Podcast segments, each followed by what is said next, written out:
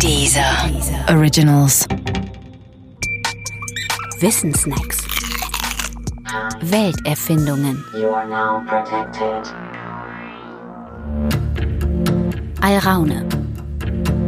Manche Romanstoffe und Filmvorlagen handeln von Menschen, die göttergleich menschliches Leben erschaffen.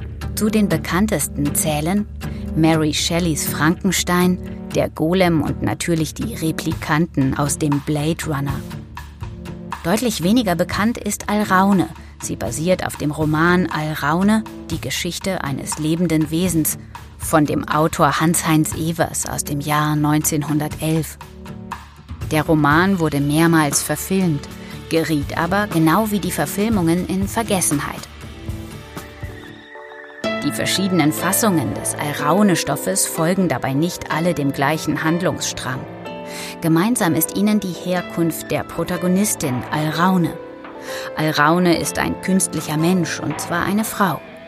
Geschaffen wurde sie durch einen Professor namens Jakob ten Brinken mittels künstlicher Befruchtung.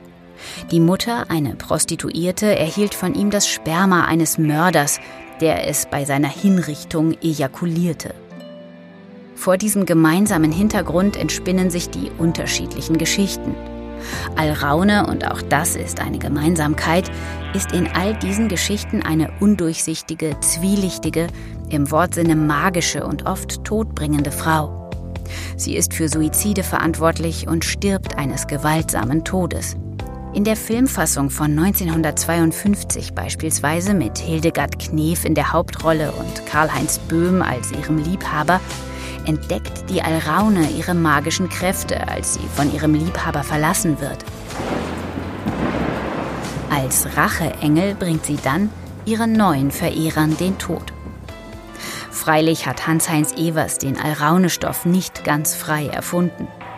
Alraune ist nämlich nicht nur der Name der Protagonistin, sondern auch der einer Pflanze, Alraune, einer in jeder Hinsicht besonderen Pflanze.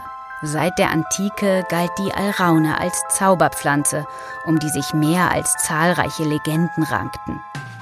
Alle Teile dieser Pflanze sind giftig und können Rauschzustände auslösen.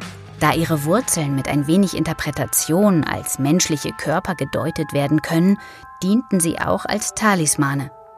Und überhaupt schien die Pflanze nicht nur wegen ihrer Wirkungen auf den menschlichen Körper mit dem Teufel im Bunde zu sein. Das dachte zum Beispiel Hildegard von Bingen und sie war damit nicht allein. Kulturgeschichtlich ist die Alraune jedenfalls eine der zwielichtigsten und schillerndsten Pflanzen überhaupt. Genau wie die Alraune aus dem Roman auch.